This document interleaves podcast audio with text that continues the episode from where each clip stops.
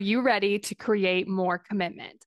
I went from consuming all the podcasts, listening to all the books, and signing up for all the free resources to figuring out how to actually create results. I'm Kayla Celeste, and you're listening to the Daily Steps Toward Success podcast. Let's get started. Today, we're going to be talking about how the impossible can happen.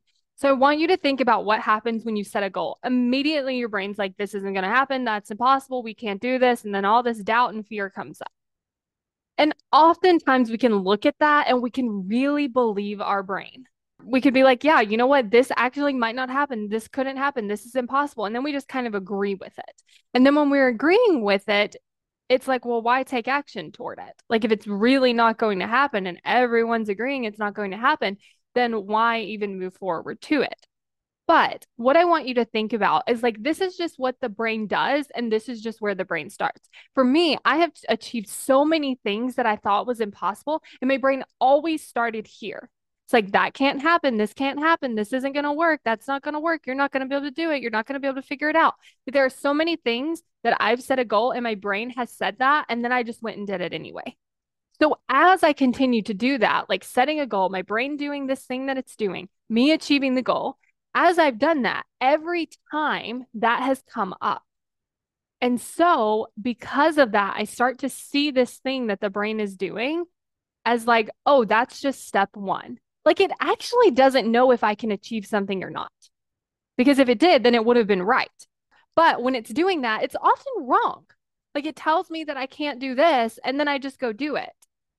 And then it tells me this again, and then I just go do it. And so as that started happening, I started believing this so much less.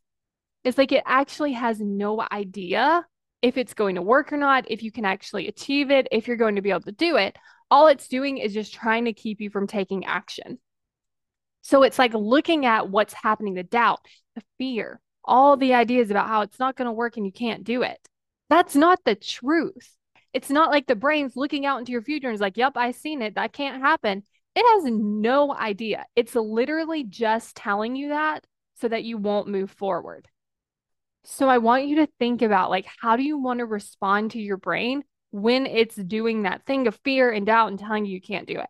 For me, I just kind of like to make a joke where I'm like, oh, you know what? You said that last time and you were wrong. And then you said it again and then you were wrong. So, like, maybe you're probably wrong this time. I do still have that doubt and that fear, but I'm not taking it as seriously. I'm not like, oh, yeah, we really maybe should not do this because it can't happen. I'm like, okay, this is where we start. This is the emotions that come up. This is the process. And so, like, leaning into that instead of being like, yeah, well, I guess I can't do it. So I might as well stop.